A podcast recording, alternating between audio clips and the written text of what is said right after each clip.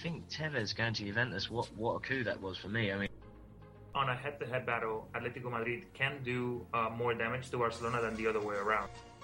Either he's really blind, or he's fixing the match. I, I can't see it any other way. I'm, I'm trying to get Sir Bob on my side here by saying City will win the Premier League. it, it is an upset. You would expect Man United to go and win there. Over a billion dollars was paid in transfer fees uh, between the clubs in, in Europe. It's football. It's damn football. Like Ferguson said, football.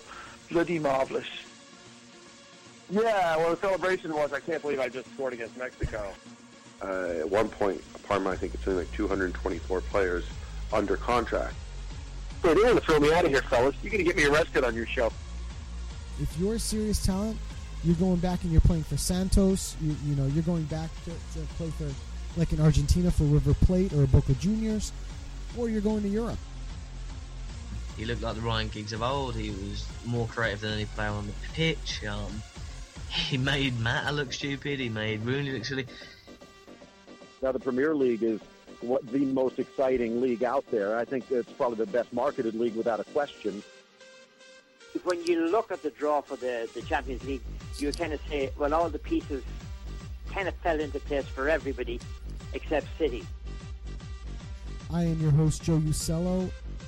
Sir Bob, Mike Orr, my co host, Rob Rojas, my trusted co host, Ben the Machine. Good evening, everyone, and welcome to episode 350 of Low Limit Football on this 27th of February 2022. I am your host, Joe Usello, and tonight, Marcelo Bielsa is out at Leeds after one of the worst defensive performances in the history of the EPL. Jesse Marsch is set to take over at the club. Liverpool wins the EFL Cup over Chelsea after an 11 10 shootout with Kepa missing the sole penalty in the final, and world turmoil overshadows World Cup qualifiers. We're going to discuss that and much more with our two very special guests tonight Mr. Ralph Hannah from the Guinness Book of World Records and Manuel Veth from Transfermarkt, who will both be joining us in just a moment. But first, let me get my co host in here, Mr. Roberto Rojas. What did you think of that final? I thought it was actually very entertaining for a nil-nil final after 120 minutes. I don't really recall many finals that are that entertaining with zero goals scored, but I, I think with all the offsides and the VAR decisions, it's it, it makes it even more uh, frustrating. I would say Mm. for for both those supporters of Chelsea and Liverpool. Obviously, Liverpool becoming the winners in this case, so congratulations to them. But yeah, I'm well, man. I'm well. I'm actually happy that we're doing a show about this, especially after the chaotic week that I'm sure the entire world is knowing about of what's going on in in Ukraine and Russia. So, you know, unfortunately, it also is affecting the sport as well that we all love. And, you know, I think what we saw as well from, you know, many, many people, fans, players, managers, I think that's why they call it the beautiful game, in my opinion, just seeing all the support being made that is basically against war. And, you know, obviously we're here on record to say that we are against war. We don't want anything to indeed happen. But um, it, it was really nice to see that Yeah. you know, in a community that they're able to support um, such a, a situation like this. I, I, I totally agree with you, and, and obviously our thoughts and prayers with the people of Ukraine uh, as this goes on. I, you know, we're going to try to stick to footballing as much as we can in this. So let's um, we're going to get into it. We have two fantastic guests tonight, so let's um, your your honor, uh, it's your honor for trivia this week, my friends. So if you want to lay it on me, we'll uh, we'll see if we can figure it out at the end of the show. All right, let's do it. So Real Madrid's Karim Benzema has been involved in 28 league goals this season, which makes him the player that is 34 years and older that the most involved in goals in the top five leagues. But someone just moved up to second. Who is it? Who who's second for the most goals for 34 year old um, For a 34 year for a player that is 34 years or older or older? in the top five European leagues. Wow, that's gonna be a tough question. All right, I'll, I'll have to give that some thought. Um, I'll have to rack through my brain and see who I can figure out uh, at the end of the show. So, opening thoughts, my friend. Let's get into it because we have on the line a great, great guest with uh, joining us who is very, very uh, well versed in this. So, uh, from Guinness World Records, Mr. Ralph Hannah joining us on the show to discuss the, the turmoil in Ukraine, the fallout, uh, you know, athletically or, or, or sporting wise. Uh, Ralph, welcome back to the show. It is great to have you on. How are you tonight, my friend?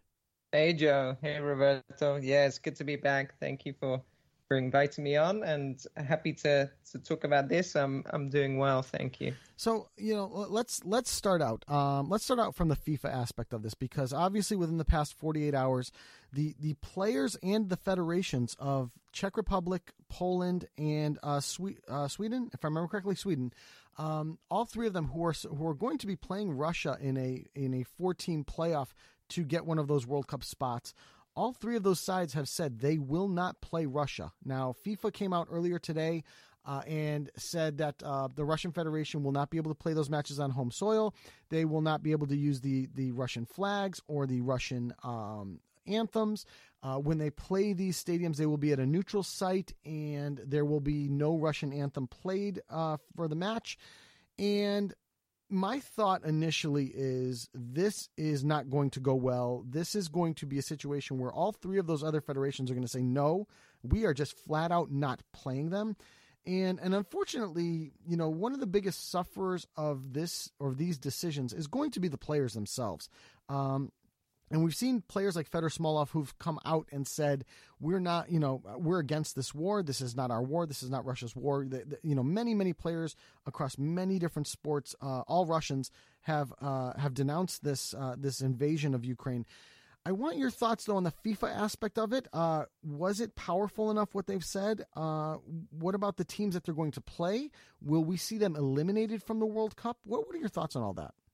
Yeah, it's um, well, first let, let's caveat by saying there's this was the FIFA decision, and then there's there's kind of what's morally right or wrong, and I think the morally right thing would have been to to expel Russia completely for uh, mm. from this particular campaign with what's going on. But but then if we take a step back and look historically at FIFA and what they've done in their administrations traditionally, this is this is something that they they would have I think I was trying to remember never really done before based on based on a current conflict. The the idea of FIFA has always been to to try to try and separate sports from politics, which we know is basically impossible. But they've always tried to to avoid uh, taking those those more drastic decisions like expulsion from competition.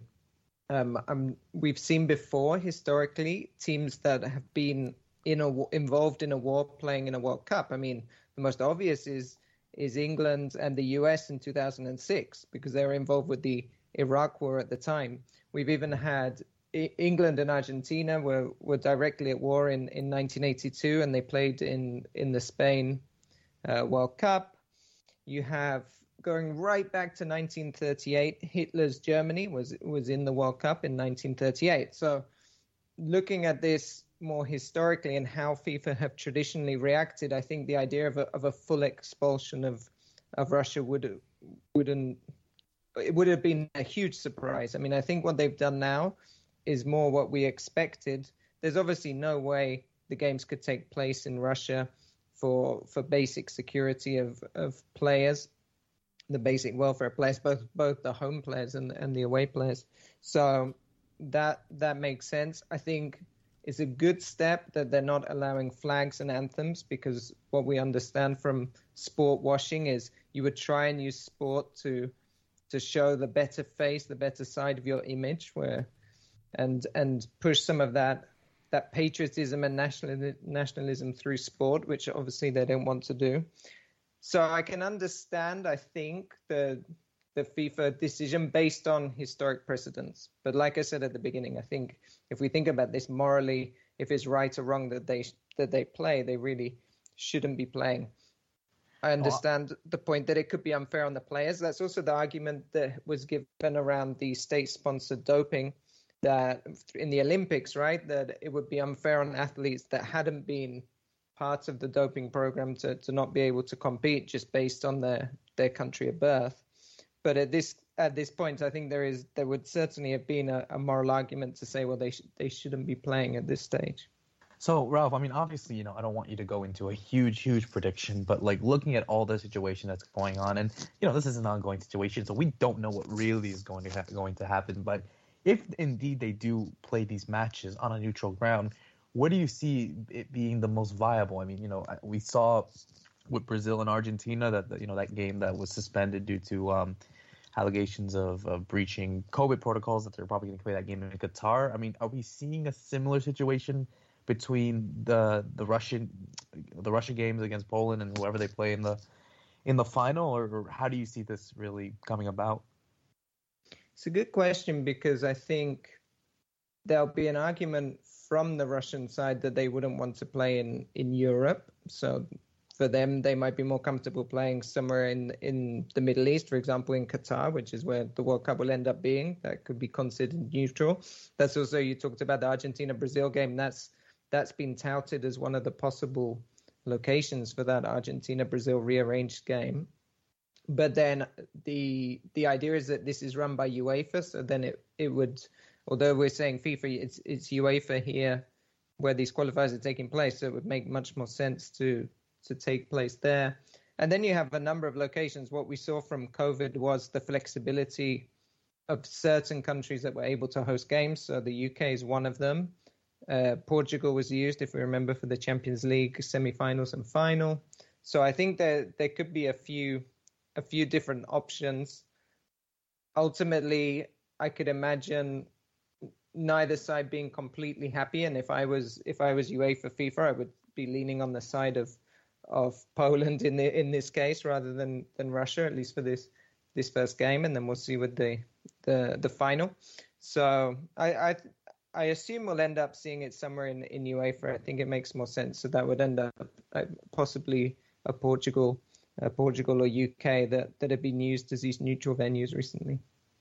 Ralph, I'm going to jump in here really quick because I do want to ask about Roman Abramovich. Uh, and his uh, involvement in this particular situation.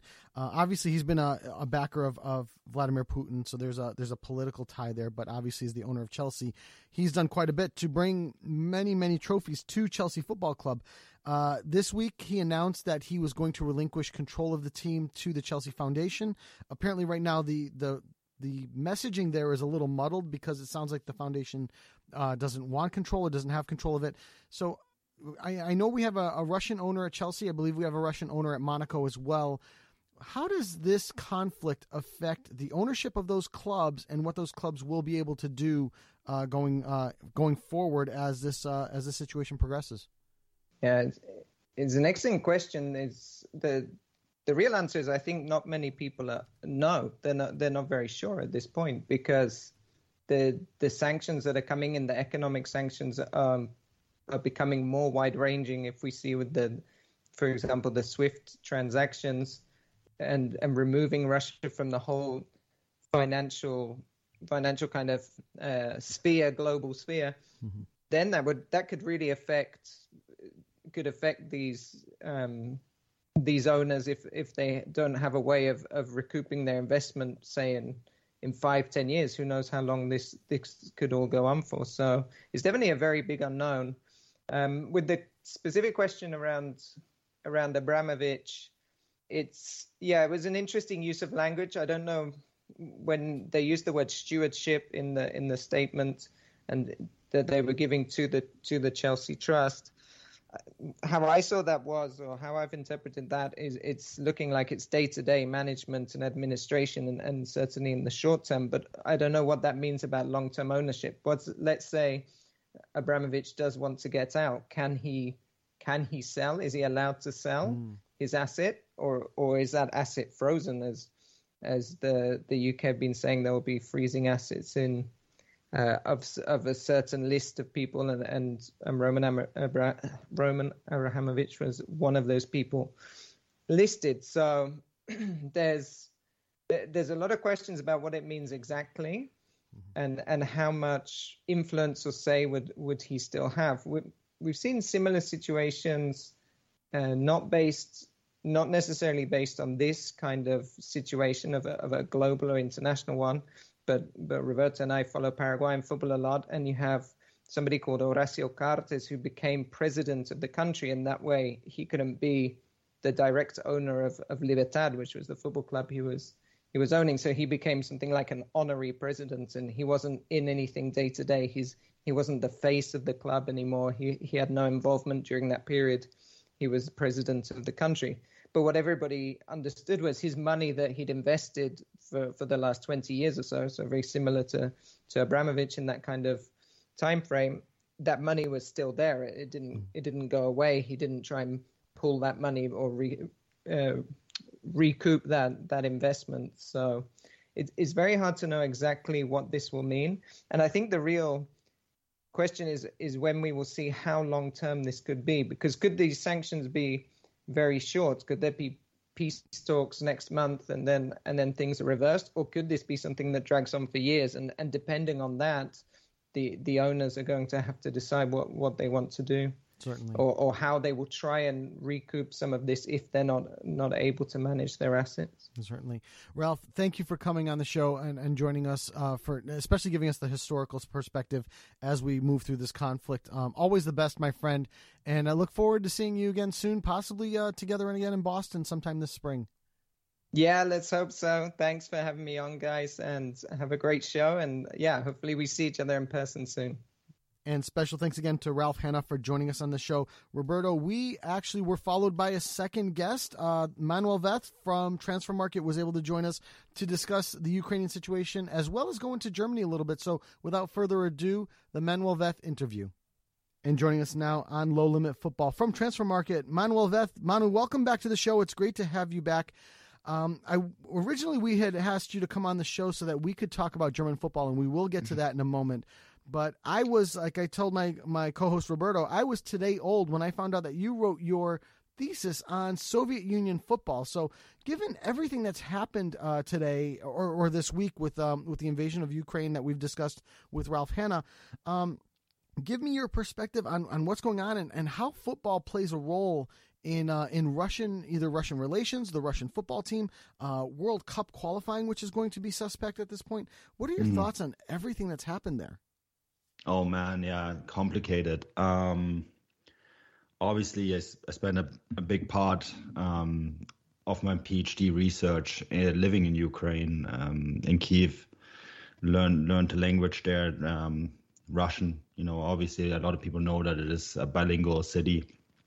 Um, so I think I the last like for as it has been for many people have been a lot of turmoil, right? And um, trying to figure out if friends are safe, um, people that you know from back there are safe. Um, thankfully, it sounds like most of them are as safe as you can be in a conflict, right?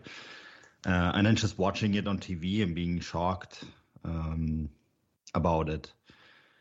Um, yeah, I don't know, Joe. I think we have to be a bit more specific, right, in terms of what what can happen next. Um, I think FIFA put out a statement that um, was the most FIFA statement you can probably put out um, by not doing very much. Games playing being played on neutral ground, and um, still under the flag of the Russian Football Union, but no longer with a national anthem um, on or under the name of the Russian Federation. I think that's a very empty gesture. Um, I'm always was someone who was opposed to to sanctions and anything that Russia has done before. Um, I think we got now to a point where this conflict is um, escalated um, into a full scale war, and we've seen a country breach all international laws there are to breach. Almost all of them. I hope it doesn't get much further than that because that would suck all of us in into a into a global war. But um, I think you get to a point too where there's a lot of people on the ground in Russia who are unhappy with this, and um, I think that putting sanctions on the country in any form imaginable is the way forward because um, you have to hurt the people who, who, who, who have to affect people's daily lives to, to to force change within Russia. That's the only way this conflict is going to change, right, or end and that's going to be the only way to force any sort of regime change as well. Um, but yeah, I, I think like I, my question back is like, what specifically do you want to know? because this is such a far sweeping, difficult topic, right? Yeah, let me um, let me jump in and ask more about I guess the the the player perspective, right? I mean, we've seen uh, it was it Fedor Smolov who came off and came out and said, you know, no to war and what Right. what now with the threat of of losing their ability to get into the World Cup, uh, you know, and and we can talk about the Ukrainian side of of the footballing as well. I, although Yeah. I think there that's going to be a little a little more difficult as they're not the aggressors. Um, but but from the from the Russian footballing standpoint, what what can you expect? I mean, what what can you expect from for the footballers who should have a little bit of power? I mean, the, these are going to be rich people in, in, in Russia, not not Roman Hmm. Abramovich rich, but uh, but of course they're going to be well recognized um, voices that are heard. Uh, Yeah. What can they do to affect change, at least to bring about a peaceful solution to this issue? Well, it's very difficult, right? We had um, in North America, to give you an example, we had Alexander Ovechkin on a, a press conference, um, plays for the Washington Capitals, famous hockey player, and who was on Team Putin uh, in the last election, together with Evgeny Malkin and a bunch of other faces. And um, I think it's really difficult to sanction individuals, um, and um, because they all got sucked into a farce in, in a lot of ways. And I mean, it's very easy to pinpoint fingers at, at these people. Um, I think there's a lot of people in the West that were blinded by it. I think we all celebrated Russia's World Cup as one of the best World Cups there ever was, right? And um, I think this is where on a personal level, I was also very disappointed because I thought, okay, well, this this shows that this is a country worth reforming, and this is a country that isn't as bad as we think it is, and it is. You know, that the political decision makers are bad; they're bad people. And um, I think the, the the important lesson here is, I mean, for the individuals, I mean, they can just speak out. It's not like they can drive up to the Kremlin and shoot the president. This is this is unrealistic. These are demands that no one can meet, right? That change has to come within within the power structures of the Kremlin, and that's very difficult to achieve. Um, but I think they need to keep speaking out. They need to all speak out and distance themselves from from this president, um, and keep isolating him because that's the only way that we're going to have any meaningful change within Russia, and that's the only way to stop this conflict or stop Russian aggression is to get meaningful change within the Russian government. And um, you know, I think too here's a really important lesson I think for us going forward, Joe, is that Russia was the king of sports washing. Whether it's Abramovich ownership of Chelsea, um, whether it's the World Cup, whether it's Gazprom sponsorship of Schalke in the Bundesliga and now Bundesliga 2, whether it's hosting many sport events, um, whether it's you know financing UEFA and FIFA that's the ki- they were the kings of sports washing and giving us an image that wasn't quite real. And um, that needs to stop and it needs to stop going forward with other countries as well. Um, we're, point, we're all pointing at russia right now for being the kings of sports washing but, but we have places like qatar or you know the uae or saudi arabia doing the exact same thing. And although their crimes aren't on the same level it's the same methods. And so maybe we need to take a very long, hard look um, in the West and where the money that's coming from to finance essentially what is global football now, right? And I think this is where we have a long, hard lesson. And in terms of what's going to what has to happen with the Russian national team, I think sanction, no World Cup for them, disqualify them, take them out of the competition take them out of the, the hockey competitions as well, soccer, hockey, all major sports events. Take them out until this war ends, until they withdraw and they give back the Crimea and they give back uh, Luhansk and Donetsk, you know. Until then, um, isolate them. I think one very good comparison is probably what the world did to South Africa in the 90s. I think that's where we need to go. So Mano, I mean, uh, that was actually one of my follow-up questions. Is you know heading into these playoffs where you know the teams like Poland, Sweden, the Czech Republic are Mm. not willing to play these games. You're just basically saying no, forfeit. You know, get Russia out of there, kick them out. That would mean Poland would qualify, and you know have those other three teams just battle it out. Mm-hmm. Yeah. I I mean, mean, yeah, you know, Czechia, Poland, and Sweden were quite clear. The FIFA statement has said, "Oh, we're still in dialogue with them." It's like I think they've said everything that is needed to be said. Robert Lewandowski issued a statement that was quite clear, and um, he was quite fair towards the individual Russian athletes as well. I mean, we need to point that out, right, in his statement. And I, I think that um, there is there can be no way that Russia is going to play World Cup games right now, whether that's in the qualification stage or at the final tournament. And that needs to be off the table. Definitely. Now, I wanted to ask more about those Russian players and, like, you know, for their statements. I mean, and mm-hmm. obviously go into more of the Ukrainian players as well, because obviously we saw a lot of support being made, not just to Ukraine, but also from those Ukrainian players. Obviously, you saw yesterday at Goodison Park between Everton and Man City, the, the mm-hmm. homage to Ukraine with Zinchenko on Man City and uh, Mykolenko on at Everton. I mean, firstly, what do you think about all that and all the support that's been going on? And secondly, looking at how Russia Russian players have been just really bit outspoken, you know, I don't want to go into huge, huge political uh, Yeah. discussion, but I mean, do you feel there is a, a case where you know they're going to face these consequences for their actions? You mean Russian players? Yes. Or, I mean, what actions? It's not like they're involved in in, in Ukraine's invasion directly, right? Mm. Um, I think it's come quite clear that this is not Russia's war, but Putin's war. Uh, the images that you see from even the soldiers, and uh, it's hard to, to laugh about a war ever, but the the soldiers being stranded on streets in Ukraine and being lost and not knowing where to go, right? And thought this was an exercise. And you have these 18 year old kids um, being sent into this war, um, many times not knowing the consequences. And, uh, you know, like you can punish, you have to punish the elite that makes the decisions, but not the individual people uh, in some sense. You have to punish them in a way that they force pressure on the elite to make changes, right? And that's very difficult to do. So you you don't condemn the individual for being Russian, but you punish them in order to force them making change, if that makes sense, right? Yep. And and I think this is a this is a very it's a very fine line because Russian people as individual are not all bad, right? And many of them are very unhappy in the situation that they're in, but for them to make changes in in the government structure, and that's a very fine line to walk. Um, and at the end of the day, they have to live with the consequences of the government like how it has been throughout the history of the world. you know, if you're an aggressor country, yeah, not every citizen of that aggressor country is bad, but they still have to live with the consequences of the, the actions of the country. And I think this is where we are right now. Um, so I'm not saying, okay, uh, if you're a Russian player playing in the West, you shouldn't necessarily be banned from playing, but your national team should be.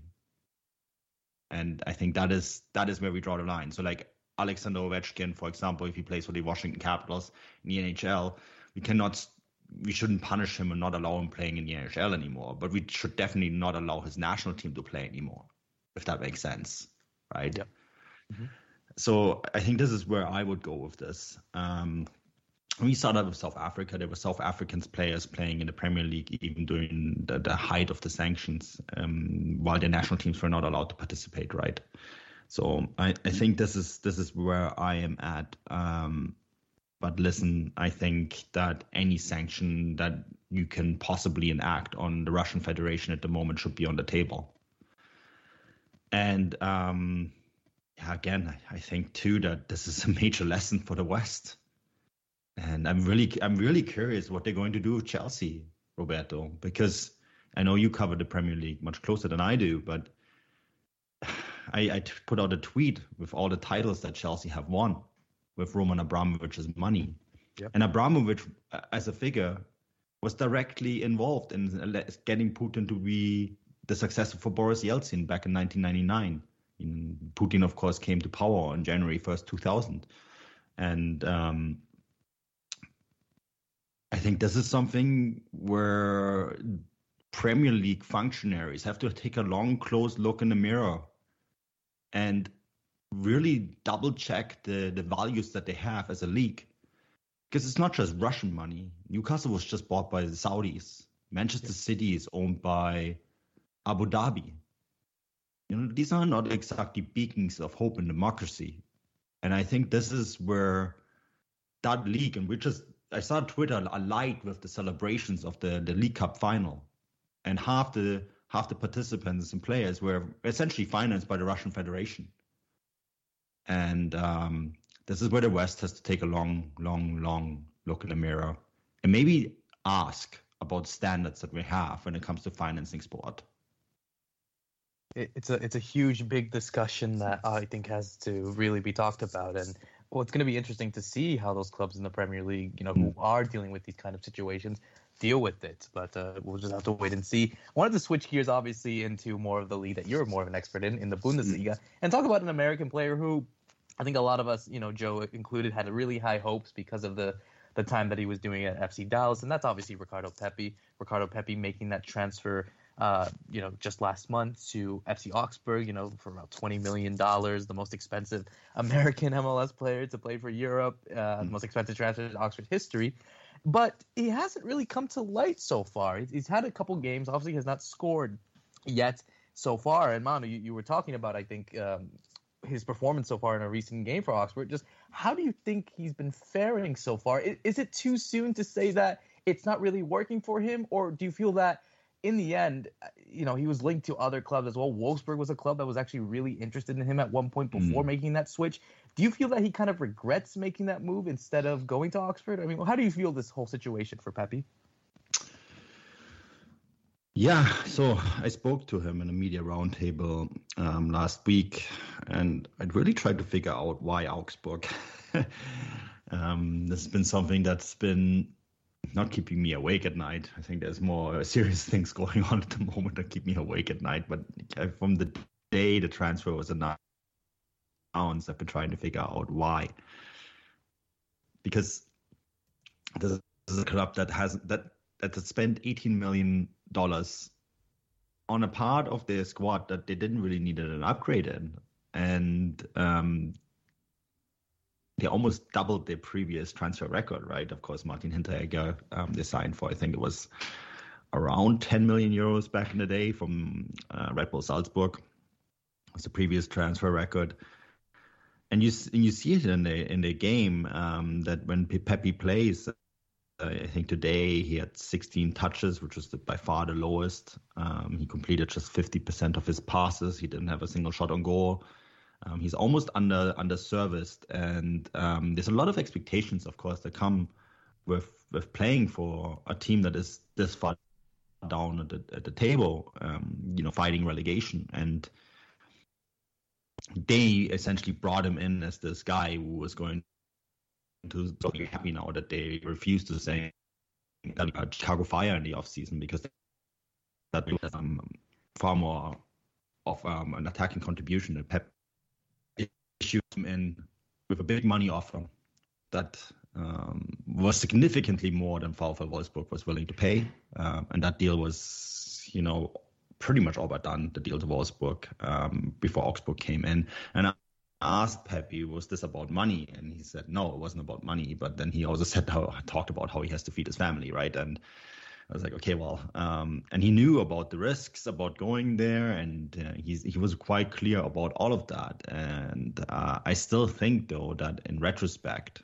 and hindsight is always twenty twenty, if you go to Wolfsburg, and you're not going to be a starter there, in his age, you know, even if they spend that amount of money. You see that with Kevin Paredes. He will probably spend most of this first half, of, like second half of the season, coming off the bench, which is fine.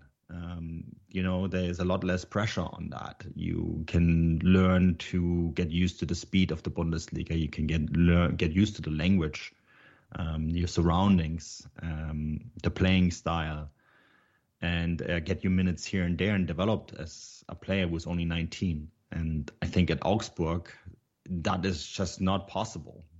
The expectations are that you come in, you score goals right away because you are a record transfer.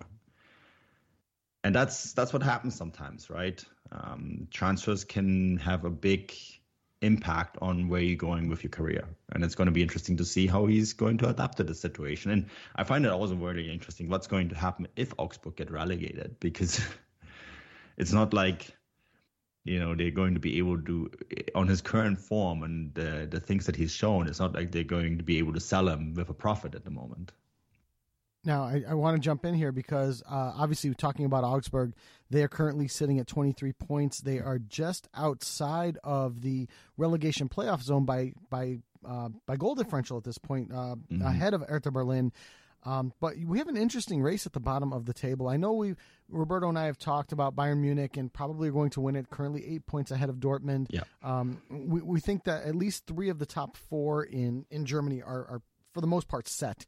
Uh, including I would say all four. no, I, I was see. I was curious about. All right, let's. Well, we'll go there in a minute. Let's let's take at the bottom of the table. Um, but when you look at the bottom of the table, Augsburg just outside uh, on goal differential at 23 points. Uh, Bielefeld uh, on 25 points. Mönchengladbach, who's a Champions League side, on on 27 points. Even Wolfsburg at 28. These are all big, big names. You can go up to uh, Eintracht Frankfurt, who's lost three straight, but I think at this point they're probably you know pretty close to secure where they are at. Um, but Wolfsburg, Mönchengladbach, Augsburg, Hertha Berlin, these are all big names that we didn't expect to see in this battle.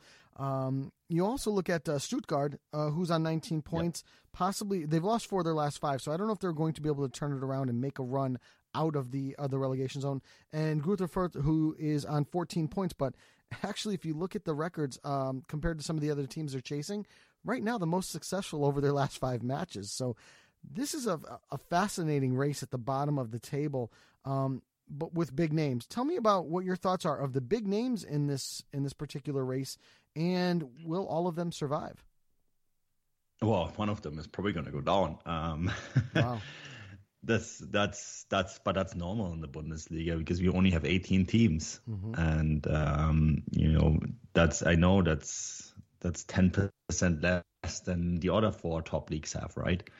And as a result, it's a little bit tighter. Um, and um, while Bayern are extremely consistent every year, the rest of the league is not because it's quite tight, and that leads to teams like Gladbach or Wolfsburg often in the relegation race. We have had big sides like HSV, Hamburg, of course, Werder Bremen, uh, Schalke go down in recent years. You look at the Bundesliga 2 at the moment.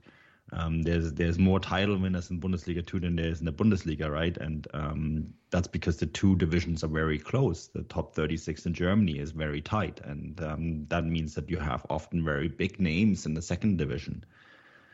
Um, that's just the reality of it. And you have to remember too that whoever finishes uh, third last in the Bundesliga could face someone like HSV or Schalke in the playoffs, right? And uh, that's so you could get something like Hertha against HSV or Hertha against Bremen in the playoffs for one Bundesliga spot, um, and that's yeah, it makes it very very interesting. And you look at the bottom right now, I think Frankfurt. Um, the, mathema- the, the, the magic number in the Bundesliga is always 40 points. No one has ever been relegated with 40 points, but it's been a long time since someone has gotten relegated with 38. Um, so, like for Frankfurt, that's essentially two wins, and so I don't see them in, in huge trouble. Um, Bochum have looked really good at times. Wolfsburg have looked better since the break, and they're trending in the right direction. Um, Gladbach is one that's so mostly cold, right? So I'm very, I, I do think that they have a lot of work ahead of them. Hertha have been a disaster.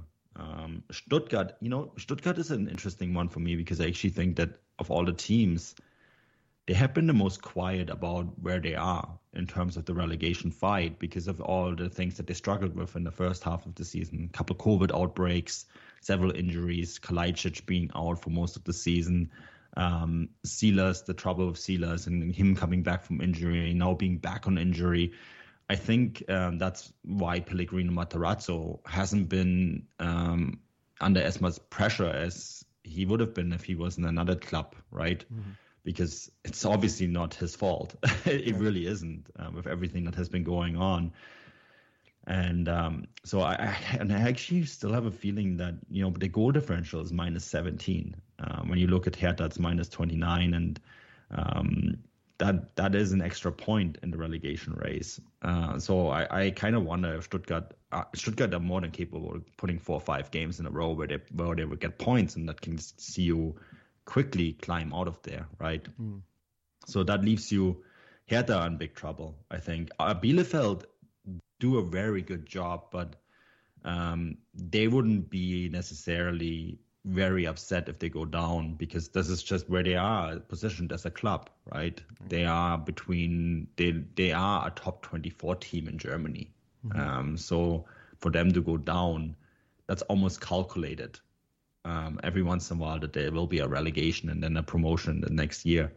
So I think they'd be kind of fine with that. And Augsburg is uh, actually technically, I actually uh, I'm surprised how long Augsburg have been in the Bundesliga because every year I have them as a relegation candidate, and every year they sort of manage to stay in. And so um, sooner or later that's going to catch up to you.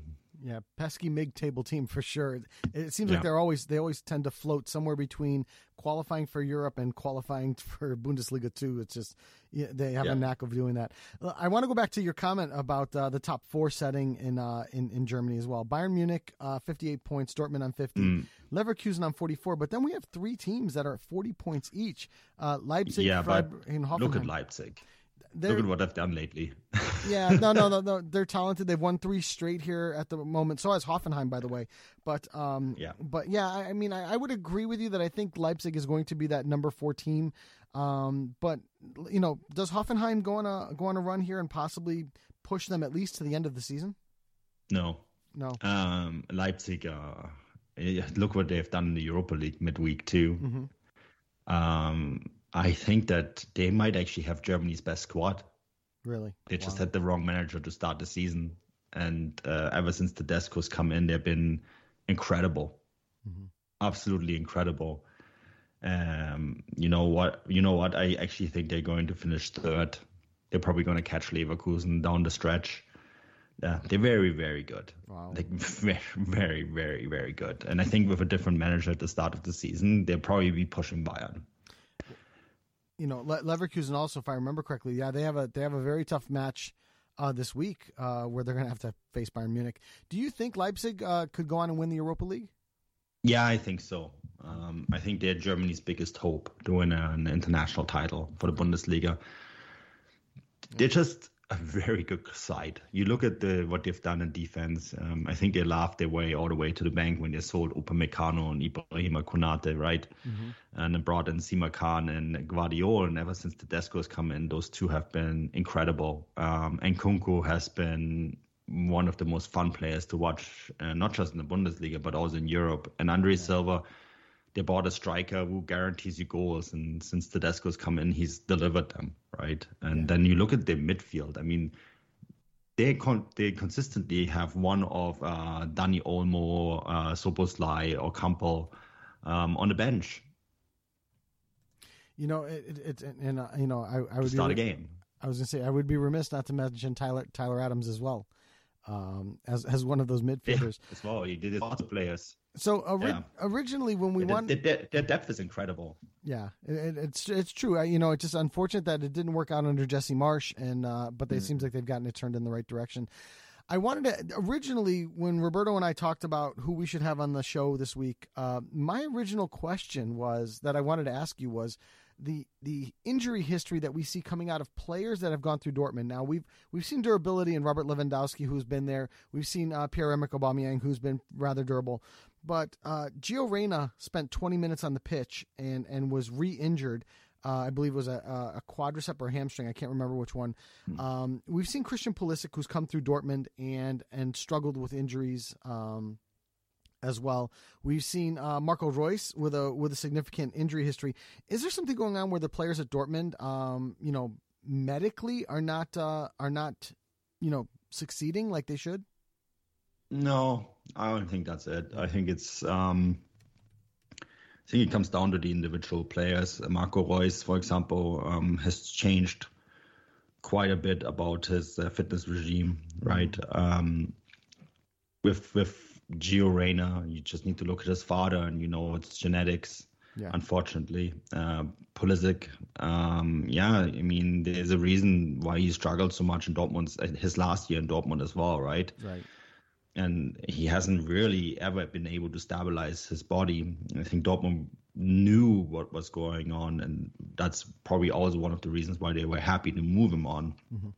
Um, Even Ousmane Dembele, if you think about it. Yeah, but look at his lifestyle. Yeah, it's true. That's true. right? So I actually think it's like a lifestyle choice. Um, you can argue, of course, that uh, maybe Dortmund attracts these players. They see the talent only, and they don't really look at the the, the what kind of life these people live individually. Um, and then, of course, genetics.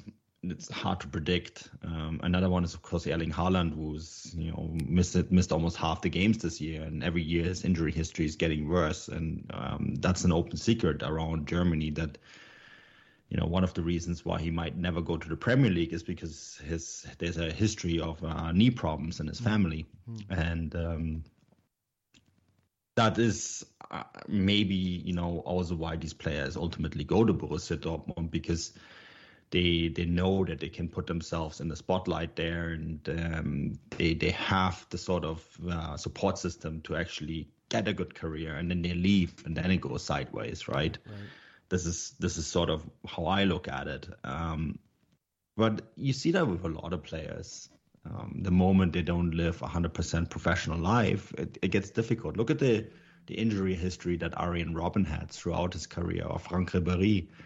Uh, and it was lifestyle changes that, um, even though they still had a lot of injuries, um, it was ultimately lifestyle changes and that that ended that that helped them play a longer career at Bayern Munich. And um, I think this is really this is really the the thing that you need to out, watch out for the most. Um, oftentimes, like these small niggling injuries that players have, either you can't do anything about it because it's genetic, or it's maybe because of how they conduct themselves off the pitch. Right. Manu, I want to thank you for joining us and giving us so much of your time today. Uh, always the always great to have you on. Um, all the best, and hopefully we'll we'll speak again very very soon. Oh yeah, definitely, anytime. And special thanks again to Manuel Veth for joining us on the show. Roberto, we've got some matches of the week coming up this week. Um, and again, like, like we've said, we're going to dive into MLS a little bit deeper coming up in the next few weeks, but uh, they're just getting underway this weekend. So let me give you the matches of the week coming up. So on Saturday, we've got a big one that we'd mentioned with Manu earlier. Bayern, uh, Bayern Munich, Bayer Leverkusen, 9.30 a.m. in the Bundesliga. And then at 3 p.m., we've got Real Madrid and Real Sociedad playing uh, 3 p.m. again, like I mentioned in La Liga. We're going to close out Saturday with Charlotte FC opening their home opening match against the LA Galaxy at 7:30 p.m. Saturday night. On Sunday, we have the Manchester Derby at 11:30 a.m. Manchester City, Manchester United, and then at 2:45, Napoli and AC Milan will uh, will go toe to toe for really to kind of tighten up that Serie A match uh, race that we've been talking about.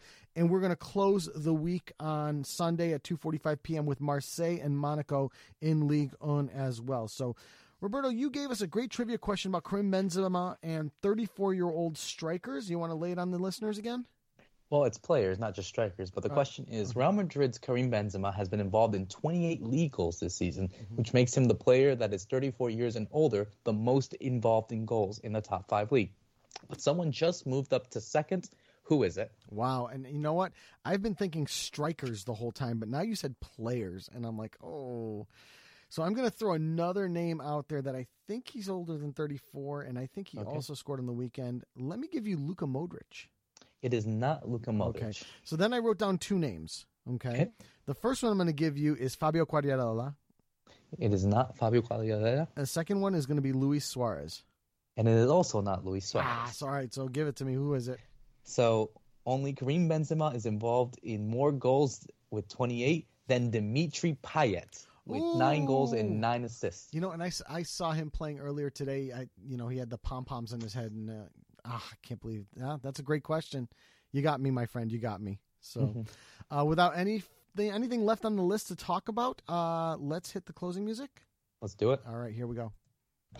So, for episode 350 of Low Limit Football, special thanks again to Ralph Hannah and for Manuel Veth for joining us on the show next week. We'll dive a little deeper into MLS. We'll start to prep for the Champions League Leg 2 in the round of 16 uh, and give you all the action that we can give you. Also, want to send our thoughts and prayers to everybody involved in the crisis in Ukraine. We hope everyone uh, gets out of this safe and that we have a, a safe and, and peaceful resolution to the conflict uh, to the folks there. So, for episode 350 of Low Limit Football, I'm Joe Usello. I'm Roberto Rojas. Thanks for listening, everyone, and good night.